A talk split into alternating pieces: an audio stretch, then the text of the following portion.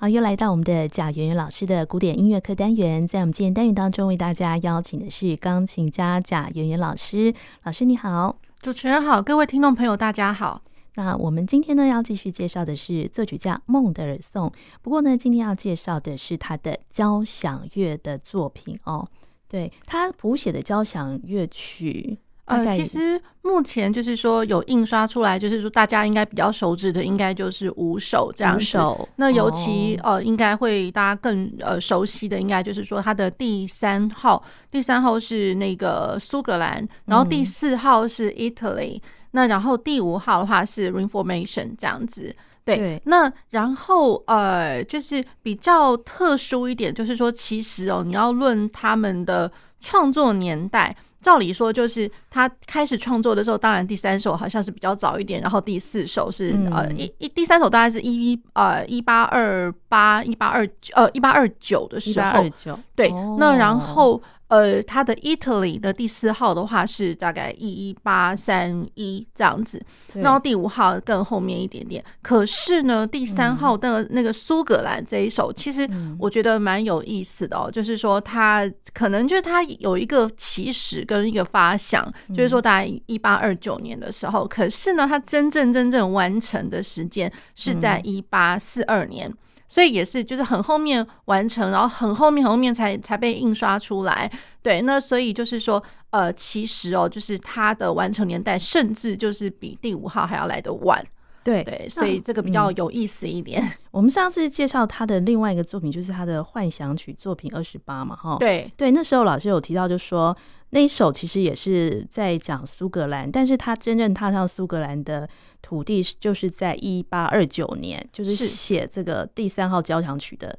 这一年，是不是？对对，所以这之所以我想说，哎，那其实我们之前介绍了非常多他的钢琴的作品哦。对，那然后正好就是因为介绍到他上次，我们上次讲到他的那个苏格兰的 Sonata，就是其实呃，他的原本的 Sonata。它原本那个标题是 Fantasy，对，只是说有一个小小的侧标是 Scottish，就是呃 Ecossaic Sonata，对，那 Ecossaic 就是在于英文来讲的话，它就是苏格兰了，对，那翻译成英文它苏格兰，所以其实就是呃可以。呈现出来就是说，Mendelssohn 老实说，他在写那首钢琴作品的时候，他根本还没踏上英国的国土呢。对，对，那可是就是他，因为他也很呃非常喜爱，那去阅读一些比如说英国作家的东西，甚至一些。呃，比较历史的一些呃事迹哦，所以他对这些都还蛮有兴趣的。嗯、那所以一直直到了，就是说他到呃一八二呃二九年的时候，因为他也接受了就是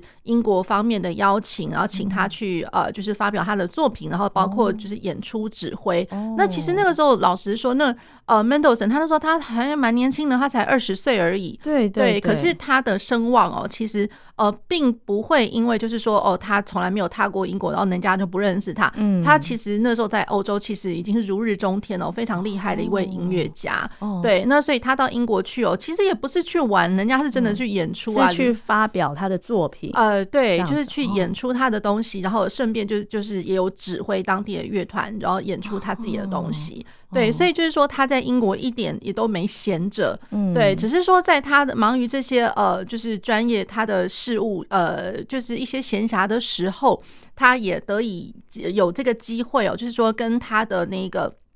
呃，他的朋友叫做 Carl Kling。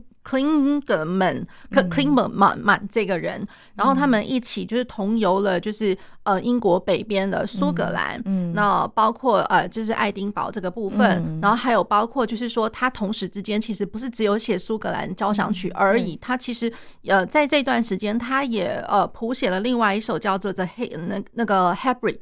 那 Hebrid 其实有一个。呃，侧标题哦，也就是大家反而比较熟知的这个标题叫做《Fingal Cave》，就是芬格尔洞序曲。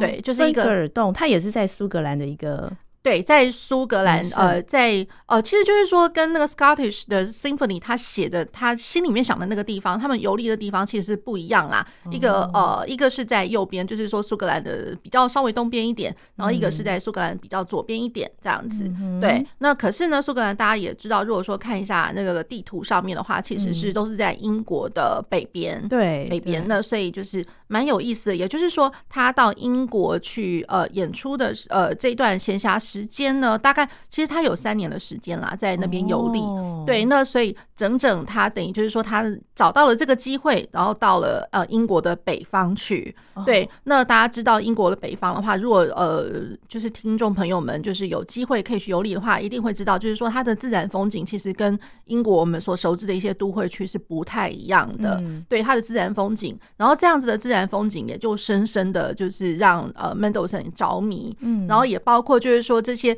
自然风景，然后还有呃某些地方，可能它真的蕴藏着一些就是古老时候的一些事事迹，有一些故事，然后也让 Mendelssohn 很着迷，所以他才谱写了这些曲曲目这样子。嗯嗯，所以他写的跟苏格兰有关的，就是这个交响曲跟那个幻想曲，还有那个芬格尔洞那个对芬格尔洞序曲序曲。对哦，对。那所以呃，我们可以先来介绍一下，就是他的第三号苏格兰交响曲这样子。然后他这个等于就是说是在一八二九年的时候，也就是他呃第一次呃他到了英国，然后又加上就是说他有机会到了苏格兰这个地方，然后呃去拜访的时候呢，然后就是所见所闻，然后所感这样子。对，那然后他其实第一次去的时候，当然也是一部分也是很兴奋啊，这样子。嗯、那然后加上就是说，其实他呃，他就是在那个七月三十号的那个时候，一八二九年，他就是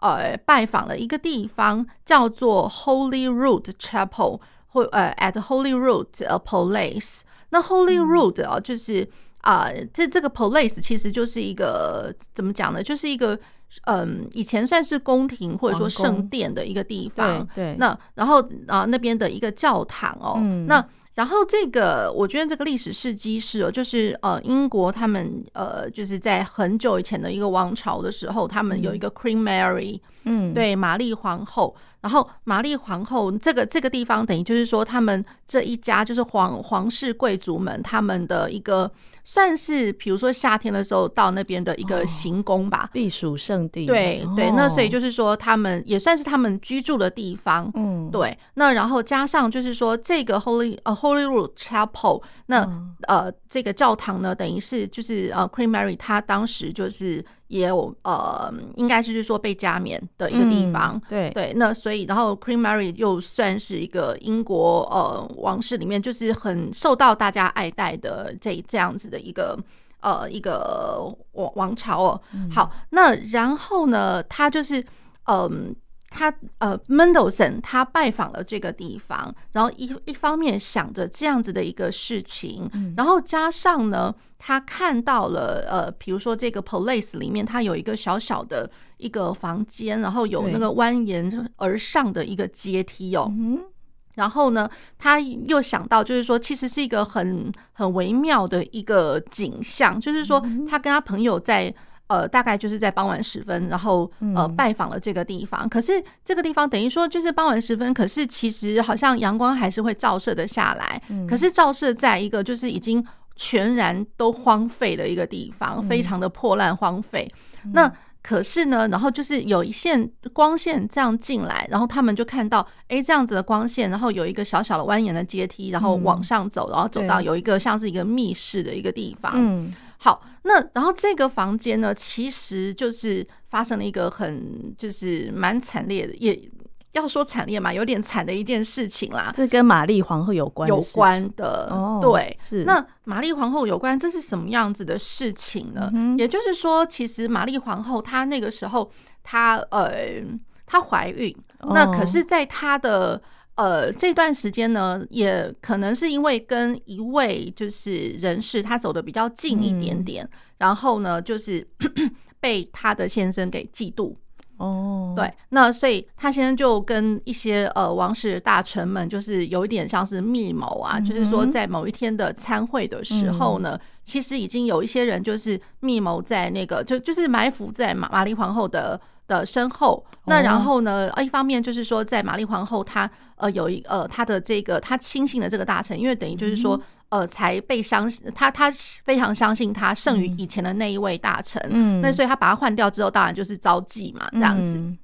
好，所以就是说，一方面也埋伏了一些人在呃户在在那那个房间的外面。哦，对，所以跟他走得很近，就是他后来用的那个用的那位亲信大臣。对，那所以后来就是说，在那个参会上面的时候，哦、那位大臣就在、哦、呃，就是类似，就是说玛丽皇后亲眼见到他亲信的这位人士，嗯、然后被被。暗杀了。哦，对，然后呃，就更何况这个暗杀的这个时间点，就是呃，因为玛丽皇后大了肚子，那所以就是又特别讲到大肚子，实在是因为就是呃，她呃，玛丽皇后她的先生，那他有一点在怀疑，就是说其实这个呃肚子里面的小孩不是他的，而是这个这个亲信的大臣的孩子，是。对，所以呃，就是这么一件惨烈的事情，所以当 Mendelssohn 跟他朋友就是说。呃，他们就是游历到那个地方，看到那个阶梯，自然而然就想到了这件事。因为就是说，阶梯的尽头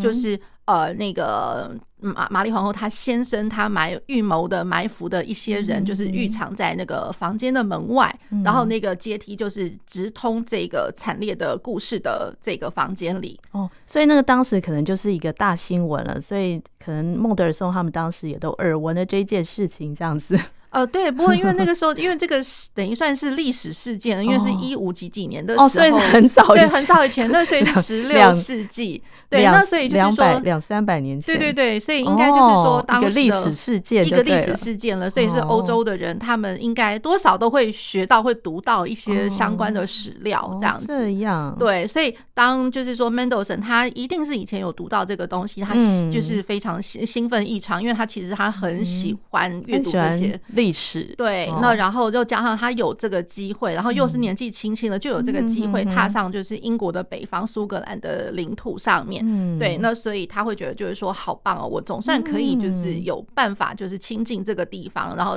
亲身看一下，即便这个地方已经是断垣残壁了。嗯，对。那所以了，就是说当呃 Mendelssohn 他一。呃，就是接近了这个地方，他就马上心里面就浮现出一段的旋律，这样子。然后这段旋律，然后一方面就是说，呃，在那段时间，他也寄了一个明信片，就给了他的他的那个呃他的姐姐 Fanny Mendelssohn。哦，对，Fanny Mendelssohn 也就是当时是一个非常厉害的钢琴家，这样子。那姐弟两个常常也会就是说一起也合作演出，还有甚至就是说也合作了 Mendelssohn 他自己谱写的，比如说双钢琴的协奏曲。嗯，对，他的姐姐。其实真的是一位才女哦，那本身她也会创作一些乐曲这样子。那可当然就是说，在创作上面，可能 Fanny Mendelssohn 他的名声不弱那个他的这个 Mendelssohn 这个弟弟，可是就是说他是一个非常厉害的钢琴家、音乐家这样。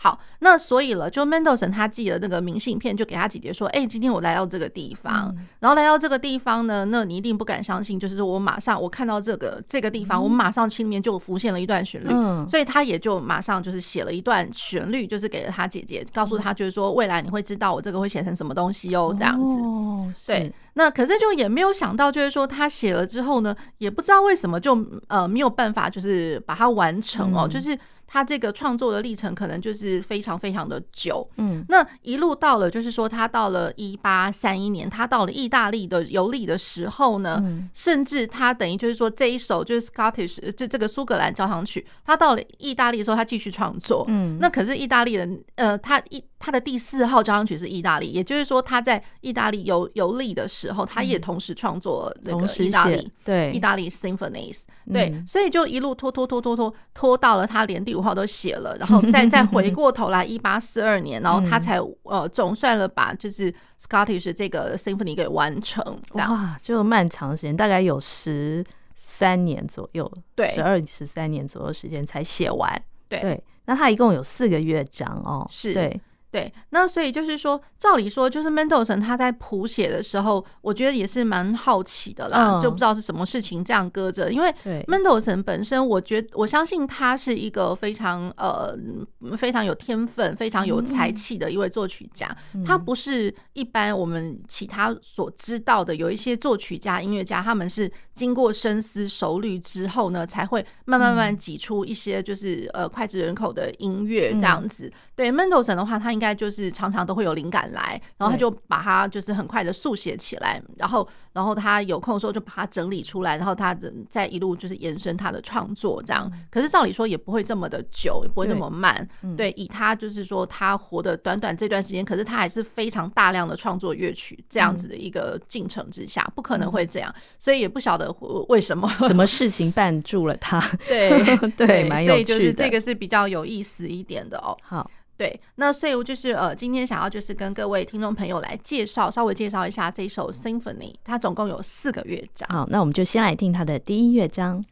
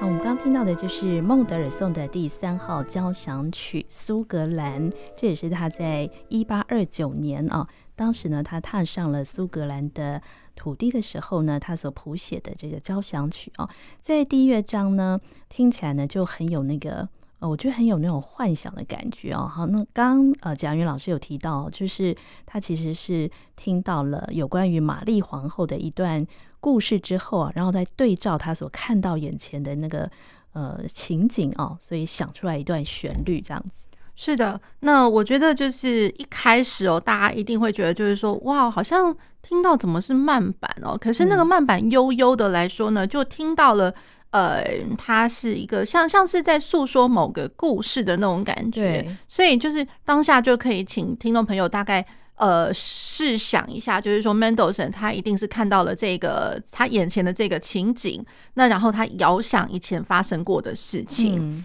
对，那然后，所以那个事情毕竟嘛，他绝对不是喜剧嘛，那所以他一定就是心境上面多少有一点波，就是波动了。对，所以 A 小调开始。哦，对，A 小调。那然后呢，呃，一方面我觉得遥想跟。不能说是缅怀哦，因为他可能心里面想说，哇，这是一个好好惨、很可怜的一个故事。对于就是呃那个亲信来讲，那可能就是说他只是被误会了，然后被人家嫉妒，然后就是遭招致杀身之祸这样子。对，好，那所以了，就是我觉得比较难得的，就是说在呃 slow intro，可可是它也没有到多慢啊，就是它是比较具有流动的、具行动感的一个 andante 行板。那行板，然后大家一开始也会听得到，就是诶、欸，那个旋律的部分，马上就已经唱出了非常美丽的，就是呃流动的旋律，滴答滴答答答滴答。然后最前面是滴答滴答滴滴答滴的这一首。好，那这样子的一个旋律哦，就是我觉得，嗯，在在都可以去描述当时的一个情景，跟那个 Mendelssohn 他心里面的的心境啊，这样子。好，那也难得，就是说我的 symphony 一开头居然是一个慢的，可是大家也想想，试着想想看哦，就是说像我们其他所知道的 symphony，那其实比如说像贝多芬他的 symphony number two，它前面也一样是一个慢的，然后后面我等于就是说，呃，这一段那个导奏还颇长，然后长，然后呃一段时间之后才又开始他想要讲的比较稍微快一点的。呃，它的主主体哦，就是说它的那个 symphony 主体的部分这样子。好，那它的那个一开始 slow intro 就是慢的导奏，它是 andante con moto，嗯，然后它是三四拍，嗯，三四拍。那然后再过来，它就进入到它稍微快一点的，就是 allegro un poco agitato。好，然后。呃，这个 Allegro on poco agitato 这个部分是六八拍，可是，一样是在 A 小调、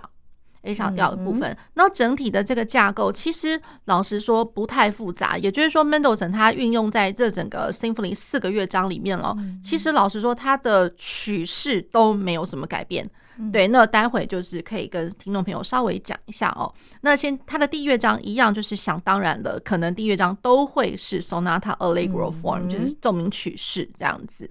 好，那所以会听得到，呃，就是它的一些主题的一些就是铺陈。那第一主题跟第二主题这样子。嗯，好，那可是我觉得它比较特别的，嗯，比较特别的部分是它有一个扣打。然后扣打，也就是说，当我所有就是呃该嗯该讲的、该铺陈的都都讲完了之后，哎，怎么好像还没结束啊？然后又回来，大家会听到，哎，怎么怎么又回来？我是不是呃 CD 又跳帧了还是什么？请大家就是 就是对，就是不要被骗了。在后面有一段他又回来，又回来是又又回来，就是慢版 slow intro。嗯，对。那所以就是说，在一开头，Mendelssohn 他一开始他就等于就是说。他要去强调，我会运用了这个循环，就是有些人会把它讲成是循环趋势，不过就是一个循环的一个做法啦，这样讲会比较得体一点，就是 cyclicism 的一个做法，也就是说我前面出现过。哎，我后面可能在某个就是曲体的某个部分，或者说后面我又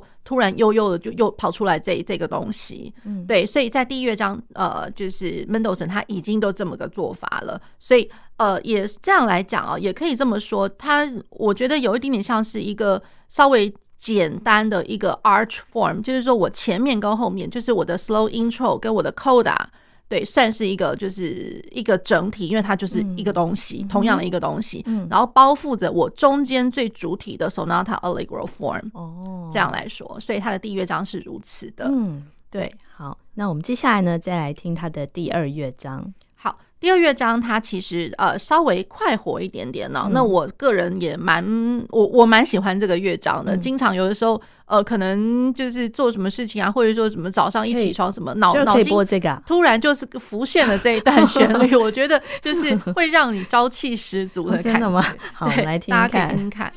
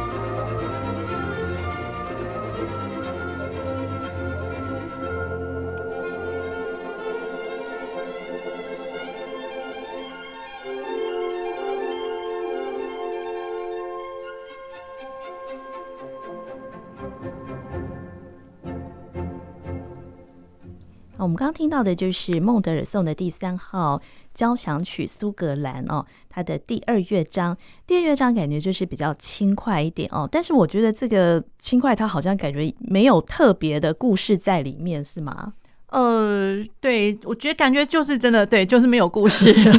就是很对平铺直叙这样子，还是表现一种心情。呃，我觉得他表现的是一个苏格兰当地，比如说，oh. 呃，可能他看到了舞蹈，就是一个蛮蛮像舞蹈，是很生呃生机蓬勃的一个舞蹈性的一个节奏。嗯、对，所以我觉得他呃这样来说，就是可能这个地方他不是在讲他的自然景象，oh, 也不是说他看到了就是眼前那栋建筑，不是不是那个什么 Holy Road 的那个 Palace，、oh. 也不是这个东西了。对，可是。就是说，他有一点类似是在讲，就是说他踏上苏格兰的这一块地方，然后他看到了呃一些风光明媚，或者说一些人文上面，比如说看到了呃就是他们平常哼的小调，或者说他们呃在舞蹈上面有什么样子的一些特色，这样子。对，我觉得这个主要是在讲他比较生活人文的部分。嗯，对。那然后他这个呃第二乐章，它是 Vivace con troppo。哦，好，那 vivace non troppo 就是不不会太快的，嗯、然后蛮活泼活跃的一个呃，就是极快板这样子，哦、是对。那然后它是二四拍的，嗯、那所以我觉得就是说，它在这个曲体上面，因为我刚刚有讲到，它整个交响曲是四个乐章，嗯，那四个乐章里面，我第一乐章是快板，然后第二乐章的话，那它这个的做法会比较类似，比如说像贝多芬，有的时候它的不管是四个乐章的奏鸣曲，或者是呃交响曲的部分，有时候第二乐章不见得就是会到慢板，它第二章反而是一个稍微再更快一点点挪动一点的。比如说像是 Scherzo like 的一个乐章哦，所以呃，我觉得这个乐章也一样，就是说它不长，然后听起来就是像真的就像很诙谐的那种 Scherzo like 的一个乐章，只是说我们一般所知道的 Scherzo，那啊可能会比较像是复合式的大三段体这样。那可是呃，在 Mendelssohn 哦，这个要先提一下，Mendelssohn 他这四个乐章每一个乐章都是 Sonata form。都是奏鸣曲式，嗯、对，所以这个是比较特殊一点点的。嗯、所以它整个曲体来讲，第二乐章是不长。问题是我的一三四都很长，因为它其实如果说我只要一个乐章，它是放上了奏鸣曲式的话，它该要有的架构一一定会有。哦、那更不用讲说它可能延伸了还有别的，比如说结束句的主题啊什么之类的一些发展。对，所以它整个曲体一定都是长。嗯，好，那然后它这个是难得的来讲，就是说我从第一乐章的话，它是呃会听得到 A 小调，那可是第二乐章马上到了 F 大调，哦、对，那可是。F 大调，我觉得就是论调性上来讲的话，这真真的已经跳脱了，就是以前古典我们所熟知的一些关系大小调，嗯、它这个真的就是呃三度关系，哦，对，因为 F 大调完全不是 A 小调的关系调这样子。嗯、好，那然后呢，可是到了它的呃，因为讲到它是奏鸣曲式嘛。那所以它第一主题是 F 大调，就大家会听得到，就是哒哒哒哒哒哒哒当哒当哒叮叮当哒哒当这一首这个地方。那呢，它的第二主题是 C 大调，哒哒哒滴哒当滴哒哒哒哒哒哒哒当，就是都非常的快活。对对，快活到真的你听一听都会觉得，就是说你好像想要跟呃朋友们一起类似手拉手一起跳跳舞。对，就是尤其是我觉得真的就是好像脚步都会想要去蹬起来的那种感觉。嗯，所以从那个 A 小的，A 小调感觉是比较哀伤的吗？呃，对，比较哀伤，然后就加上好像你会觉得。一定有一个故事隐含在里面，那种感觉好像一直有一个 secret 在里面。所以 F 大调就是比较明快的这样子，比较明快，比较明快。而且我觉得真的可以去想象一下哦，就是明快的来讲，因为它是 F 大调嘛，嗯，那大家也可以想想看，如果说我比照一样 F 大调，然后我在贝多芬的 Symphony，它的田园第六号就是 F 大调，哦，就是很明快的感觉。对，所以 F 大调这个本身呢，我觉得这个调性本身来讲的话，其实呃，就是很。我们在前面以前好几集的那个节目，以前应该有跟各位听众朋友稍微提过一点点，就是调性跟一些